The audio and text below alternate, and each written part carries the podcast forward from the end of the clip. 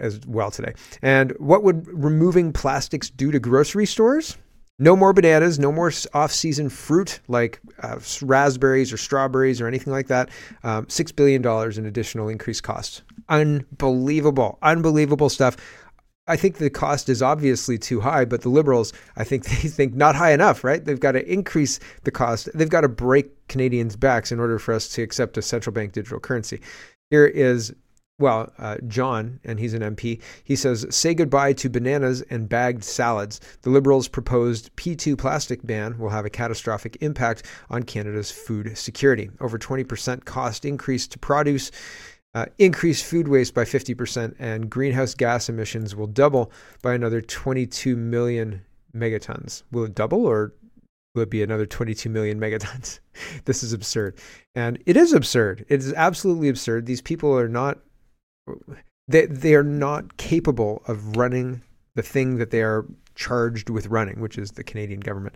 Uh, but they are, and they're doing a terrible job, and we are suffering the consequences. Here is uh, Lainey, Leanne, Leanne, Leanne, and she is talking about the impact of this P2 plastic ban. Here we go talking a lot in this committee, and I've asked several people this question with regard to the proposed P2 plastics ban uh, that the Liberal government is proposing.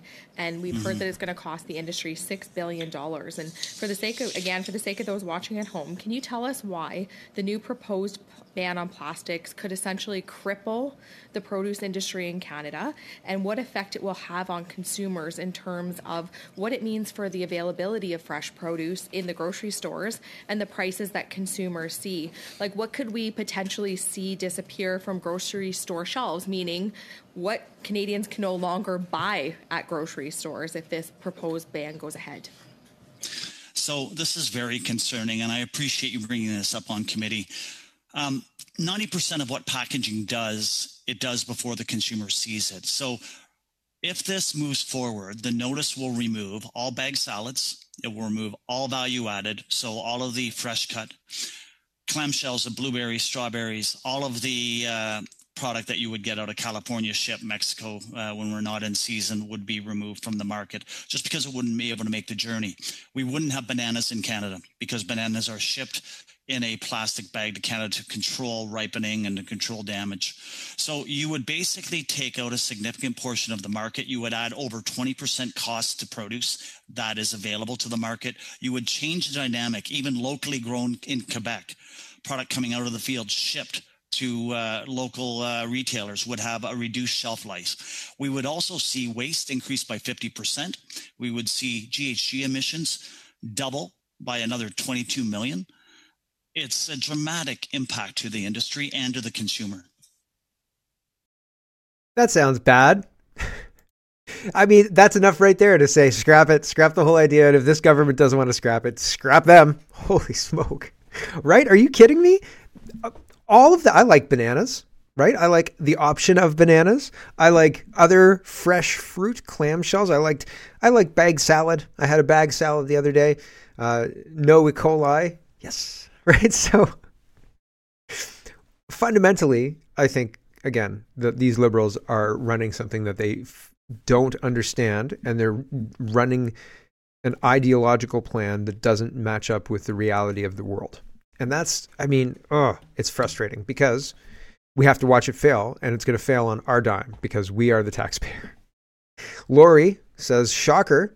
NDP, let's move on to the speaker gate. NDP is calling for disciplinary measures for Speaker Fergus, but they won't ask him to resign. The Bloc and the Conservatives do want him to resign. I don't know what the rules are. Usually, for Speaker, it's a unanimous, everybody agrees, kumbaya, because the Speaker has to be seen as impartial by all parties. And if the Speaker is not seen as impartial by all parties, he can't demand the House be something that the House doesn't view him as, right? He can't say, you know, we all have to be of the utmost decorum and all the rest of it because the House says, well, you're not, dude. Like, you're not behaving the in the right way, so why should we, right? And so probably if the Bloc and the CPC don't agree that disciplinary action and a fine is okay, then Speaker Fergus will be on his way out. But it seems like they're trying to save him. It seems like they're trying to keep him in there because they don't want to go through another speaker in such a short period of time. And I mean, Speaker Fergus has already bent the knee as hard as he could bend the knee, right? As abs- like he's partisan, and he's obviously partisan, and that's the problem, right? So the Liberals want to keep him because he's partisan. Blacklock's reporter says Greg Fergus apologizes 13 times for poor judge. I mean, he should apologize one more to make it even 14 times. Why is 13 unlucky? Why is 13 unlucky? That's weird. Um, anyway, uh, 13 times for poor judgment describes the $287,000, $400 a year speakership as an earn while you learn position. Like anyone who starts a new job, I'm working and learning on the job. Well, I mean, like you could be learning on the job every day of your job, really, like you should be.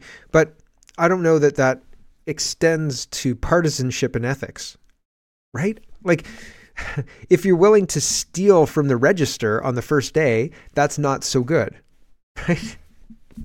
Um, Global News says NDP Greg Fergus should not resign as long as he pays a fine and apologizes. The Conservatives and Bloc Québécois have argued that he should step down. Well, I think he should step down. Partisanship is central to the job of the speaker, and if the if he's seen as partisan or, imp- or not impartial, then that's a big problem, and one that is fixed by changing the speaker. But we'll see. We'll see if the NDP and the Liberals get their way. Hmm. Michael Barrett, let's move on a little bit to the billion dollar slush fund. He says it pays to be a Liberal insider. Former chair of Trudeau's billion dollar green slush fund received $10 million in taxpayer money in just one year across government departments and agencies. Wow. I mean, that's pretty incredible. That's that's savvy use of government programs, right? If you're like, there's a lot of money I'm leaving on the table here unless I act now and put together these companies that do whatever, whatever it is, right? Headhunt, intermediary, whatever, project manage, whatever it is, whatever the thing that they want them to do is. Um, set up the company, collect the money, 10 million bucks. That's, that's a pretty good payout, right? Um, one year and Rick says breaking former chair of Trudeau's billion dollar green slush fund received a whopping $10 million across government departments and agencies uh, in just one year. This is on top of the money she received from the slush fund that is under investigation for breaking ethics laws. So the slush fund was just padding it. I mean, if she'd left the slush fund alone, probably nobody would have found the $10 million across multiple agencies, right? Unbelievable. This is Michael Barrett, and he says secret recording after last night's jaw dropping testimony from the whistleblower at Trudeau's billion dollar green slush fund. Listen to what this government official said about the fund. So, this is the part where the government official was brought the dossier that was described by the whistleblowers. And, and they said you've definitely got a case like you we have to pursue this you've got a, a slam dunk case i've shown this before it's funny that they're doing these games like with the shadows and, and everything because here is where is he? On oh, the last one. Here is the guy who was who was blurred out. Remember yesterday's testimony? The guy i used this as the as the thumbnail picture right? He's he's all blurred out here but oh my gosh bam here he is not blurred out. So it's kind of it's it, it's is that dishonest? I don't know. But we've heard this before. I've read this i've i've read this out here's this as a reminder of what's going on. There's lots of shenanigans. Here we go. Based the, the very preliminary uh, findings of the, of the fact-finding exercise is that there is smoke around the vast majority of the allegations. We, we, we said we would believe you. Now we now there's enough evidence to say that we really do believe you, um, and that means that there is that that the government is going to have to take action. There's a lot of sloppiness and laziness. There is some outright incompetence, um, and uh, you know, the situation is just kind of untenable at this point. I think the the minister is going to flip out when he hears the stuff, and you know he's going to want he's going to want an extreme reaction, like shut it all down. No, it's it's unlikely that certain members of the board or the entire board uh, and and executive are going to be able to continue to serve. Like they've kind of lost the confidence. So it'll be so really the discussion will be the, the mechanisms for um, for for getting getting them out. First of all, the we need to have control of the board and in order to actually um, like have a plurality of votes if we want to go after the executive so that's like that's the stuff we're kind of the machinations we're figuring out right now but the report um, implicates the board in terrible ways you know um, like by not following process by um, not following the coi regime uh, by not uh, being uh, prudent fiduciaries. Like it's just a board failure altogether. So that was in, I think it was summer, early summer, July. That's I think that's when that happened, and these guys were saying the government is going to have to act, and I think how the government acted, I could be wrong, but I believe what happened was the government said to the board, "You have to clean this up," and left all the board people in place to clean up the all the terrible things that the whistleblowers like the 300 page 364 page dossier that they put together of all of these uh, 150 million dollars ta- of taxpayer dollars being funneled to private companies conflict of interest all sorts of stuff. The board that did that is supposed to clean that up and I think they got given all of the, like the dossier put together by their their own employees who they're badgering and using like you're using job reviews and management tactics to crush the employees basically.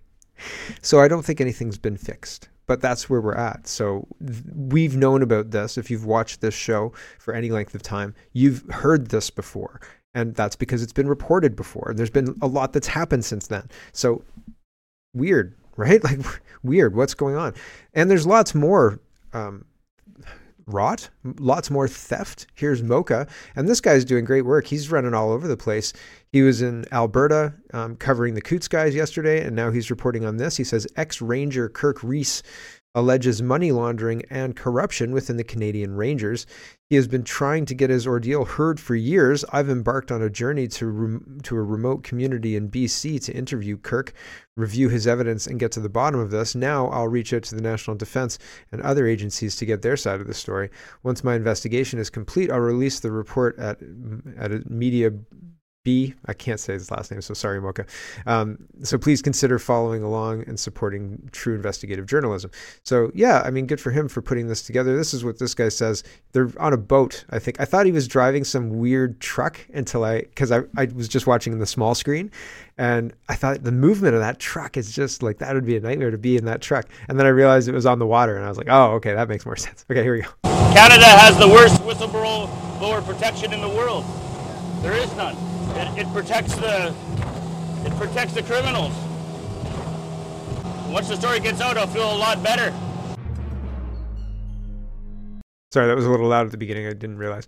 Um, but he says that there's no whistleblower protection in Canada, and be very careful if you plan to whistleblow in Canada because things bad things happen to good people in Canada, and there's no there's no layers of protection to to help you with that. So that's I mean that's concerning, right?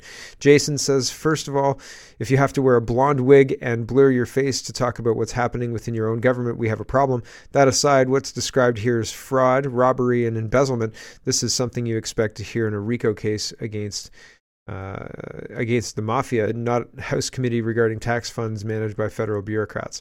And so this is part of this is what I showed you yesterday, the five minutes. But interestingly enough, um, he's not blurred, right? There were other there were other committees that didn't have him blurred. Wiretap Media says, I'm watching the testimony now. His face isn't blurred and he isn't wearing a wig. It's a pretty sweet dye job though. Conservatives are using dramatics because he asked for his name not to be used. So I mean, if you're asking for your name not to be used, I mean, wouldn't it be prudent to also blur your face, like just to make it a little bit more difficult? Although he has a very distinct kind of hair color and and beard color thing going on there. So if you're walking around, you're like, I don't know, man. How many other people in the office look like that?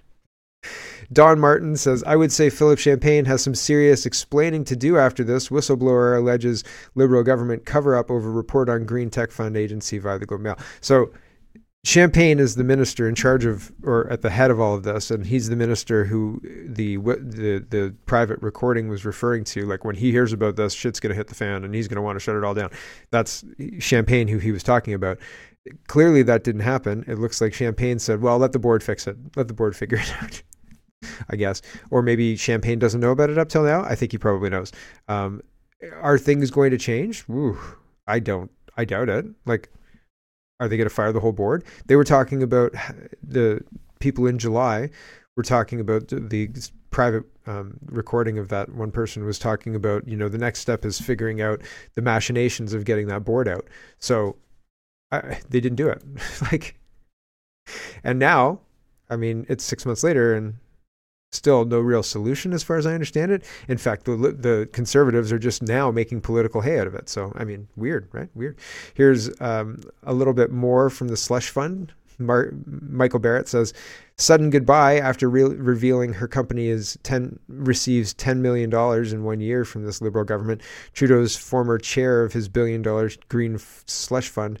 Tries a new obstruction tactic, just walking away from the committee. So she's in the middle of a sentence and then she just takes off your earphones and walks out. So here we go. Um, I uh, take responsibility and governance very seriously. Um, I am uh, chair of a governance committee of a major company in Canada. I I understand.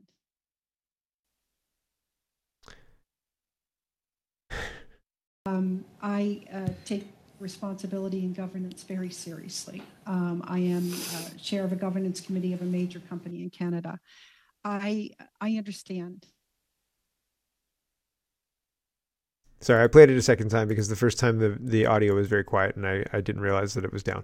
Um, that's weird, right? That's a strange. She understands that she's just walking out right now. I understand that I'm getting up and leaving. Okay. Uh, Holly Dillon, this is further just money. Uh, she's reporting Canada has not gained a single thing of tangible value for the $159.2 million US purchase of shares in the Asian Infrastructure Investment Bank, says a Canadian who worked as a senior exec. So I reported on this yesterday, but I didn't have the number.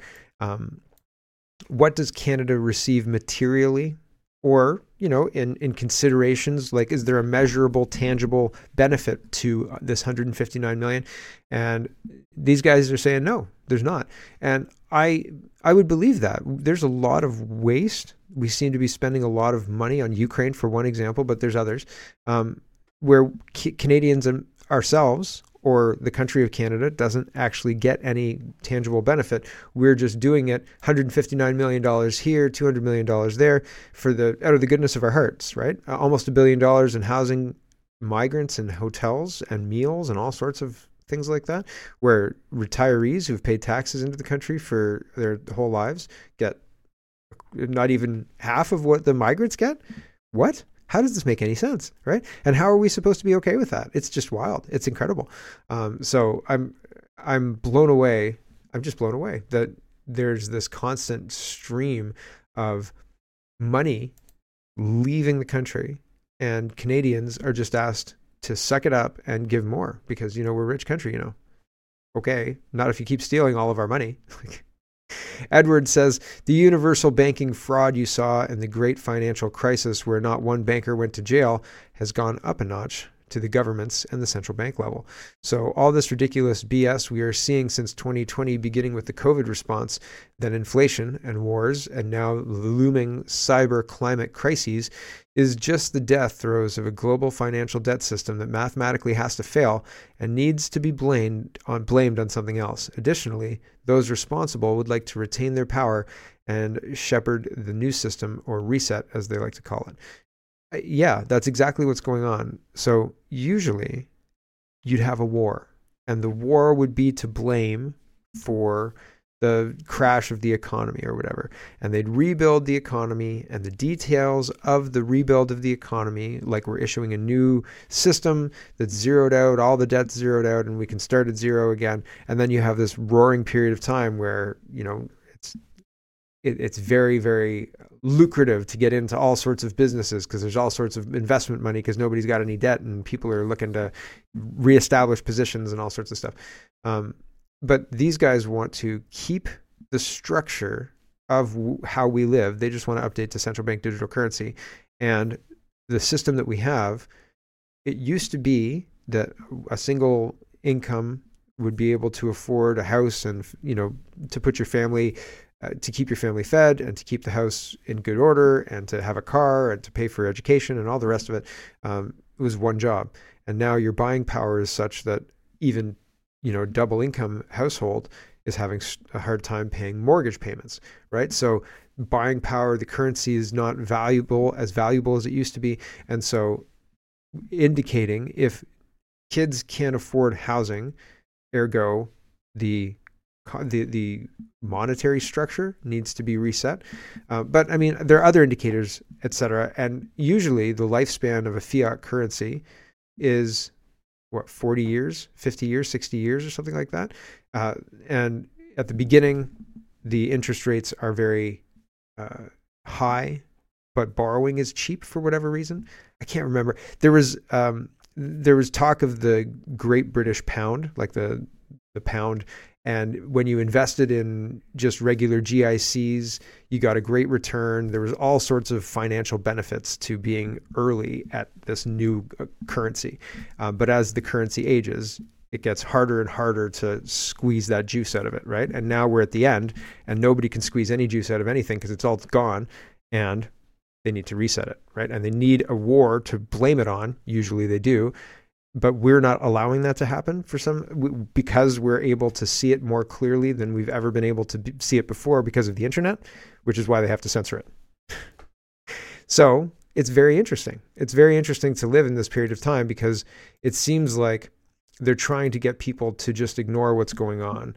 And people, the more they lie to people and the more they try and tell people, don't worry about it, we're worrying about it, so you don't have to worry about it, the more people pay attention. But still, not enough for paying attention. Look at what's going on in Ireland. So it's very, very concerning there too. Rex Glacier says, just breathtaking what liberal government has done to our military. Canadian Army needs to spend $220 million to replace gear donated to Ukraine, says General. Great, right? We had we had not enough sleeping bags even 2021, like even before sending all of our stuff to Ukraine. Um, we didn't have enough sleeping bags for deployments. We are not kitted out for our own military, but we're sending Ukraine mili- military kit. How does that make any kind of sense? Just like, how does it make any sense to import people we can't house? It's incredible. Here is a grab bag of governance stuff.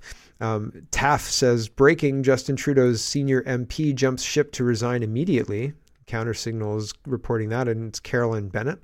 So she's she's older, right? She's been an MP for 26 years. CTV's reporting Caroline Bennett stepping down as Liberal MP for Toronto St. Paul after 26 years. So that's, I mean, you know, notable. Is this because something is going on, or is she just deciding right now is a good time to retire? That's weird, right? Um, especially in light of the the scandals surrounding all of the money going to liberal insider companies. I wonder if she's caught up in the scandal and is trying to get out ahead of it, right? Like, well, former liberal MP rather than liberal MP, right? Sounds better. Um, Bob Zimmer is bringing up a petition that the MP in the riding wouldn't bring up. So, and he's getting told by liberals that he's not allowed to table this petition. And he's saying, Watch as the Liberal NDP try to stop me from reading out the law abiding firearms owners petition from the residents of Prince Rupert, uh, Kitimat, Terrace, Smithers, and I'm not going to try that one. Um, here we go. Thank you, Madam Speaker. My second petition is from residents uh, of Skeena Bulkley Valley. Sadly, their own MP would not present this petition on behalf of residents of Smithers, Prince. I have a, I have a point of order from the honourable member New Westminster, Burnaby. Um, Madam Speaker, the member's experience, he knows that that's a clear violation. The, the, point is being made, though, is that they've tried to get their local member of parliament to do this, and they, they won't do it. I've already told the honourable member that is not permissible. And apologize, please, for, for making that reference. I want to ask the member to apologize. I guess uh, if it's the rules of, of the House of Commons, then, uh, then I'll apologize. I certainly won't apologize for speaking on behalf of residents of Skeena Bulkley Valley. Uh, and I'll say it, I'll speak to the petition, Madam Speaker. They're trying to interrupt a very. And that is the other, the, the honourable member. All that the honourable member has to do is to speak to the petition. We'll keep going. I'll finally get. A member for Vancouver East on the same point of order. Madam Speaker, he apologized, but I am asking for him to retract those comments. So that's one more crack at this. Uh, I will get to the petition. Uh, thankfully, finally. Uh, we, the undersigned citizens and residents of Canada, draw to the attention of the House of Commons to the following uh, petition. Whereas the Trudeau government has attempted to ban and seize the hunting rifles and shotguns of millions of Canadians. Okay. The honourable member will give me a minute here to consult, please. uh, it's like watching high school kids. It's just ridiculous. But it's very interesting to, to see the Liberals screeching and trying to shut down a petition being read in the House of Commons. And unfortunately, I really, the petition stuff, it really feels like a substitute for actual action, right? It's it feels like you're doing something, but you're not actually doing anything at all, right? And so mm, it's frustrating because what's going to happen, right? The liberal government is going to say, okay, 200,000 people want a vote of no confidence. Well, it's a shame that that doesn't translate to you know, like votes across Canada. Two hundred thousand dollars or two hundred thousand people is not forty million people. Uh, have a good day. I'd like what's going to happen. I'm sorry, I just I don't believe in anything going to happen with this petition. Um, we'd have we'd do better to have the truckers go back to Ottawa and stand there until Justin Trudeau is removed from office, right, and refuse to leave, um, and and have everyone else support them. That would be that would be more effective than a petition, right, because it's action for example. Son of a Bench says, What is the first thing that you think of when you see this image from the government of Canada? And the image is, it looks like it's promoting the suicide crisis helpline, the 988 number, but it's, it's, it's got like a yellow sun type thing. And the yellow sun says, well, the yellow sun has thinking of suicide, help is available. It's not really a sun, it just kind of looks like that. It's just yellow like a sun and it's circular, kind of like a sun in the background. And it says, thinking of suicide, help is available. And then it's got a hand with a heart on it, like the. like that part in Indiana Jones where the guy rips the guy's heart out and he holds it up and he right? Like that. Holding somebody's heart. So what does this make you think of? Are you thinking of suicide? We can help. Like we'll we'll just send this guy with he can rip your heart right out. Rush it doesn't make me think that they're going to prevent my suicide. It didn't make me think that. So, one of the things that Canada also engages in here, this is illustrated in San Francisco, but this is happening in Toronto as well, uh, but also I think all across Canada too. Um, Premix says traffic citations in San Francisco seem to have disappeared. Is the city not interested in any sort of law enforcement? So there's no traffic enforcement at all no traffic citations in San Francisco. And Balaji, says this is how San Francisco fakes its crime statistics. The law is not enforced, so the crime is not reported. Right? So nobody reports it. It wasn't a crime, right? Didn't happen. So, and that's what's going on in Toronto to a degree. And further they're classifying crimes differently so people who who eh, do end up being booked for certain crimes it's usually uh, classified as nonviolent or um, they're out in a quick succession due to bail laws, blah, blah, blah.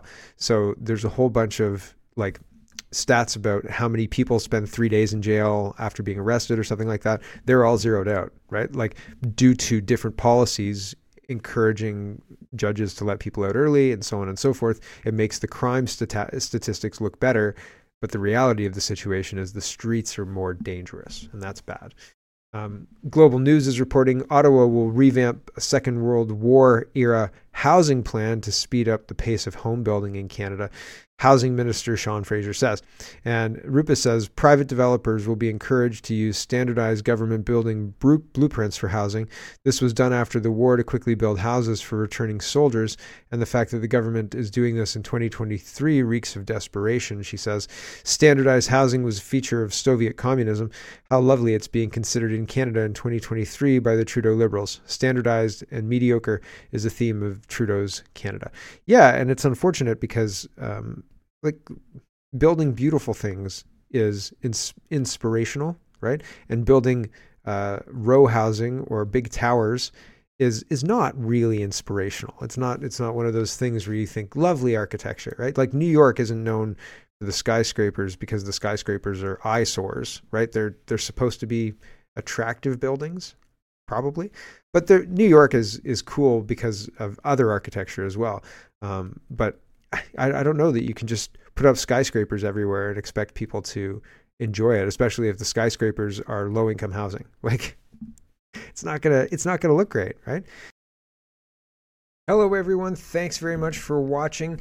This is just a short version of a longer show. If you'd like to get the whole show, you can go over to CanadaPoli.com and sign up for a subscription. Just look in the drop down tab for shop and donate and look for subscriptions, and you'll get immediate access to the full show. Love to see you. Thanks for watching, everybody. Have a wonderful, wonderful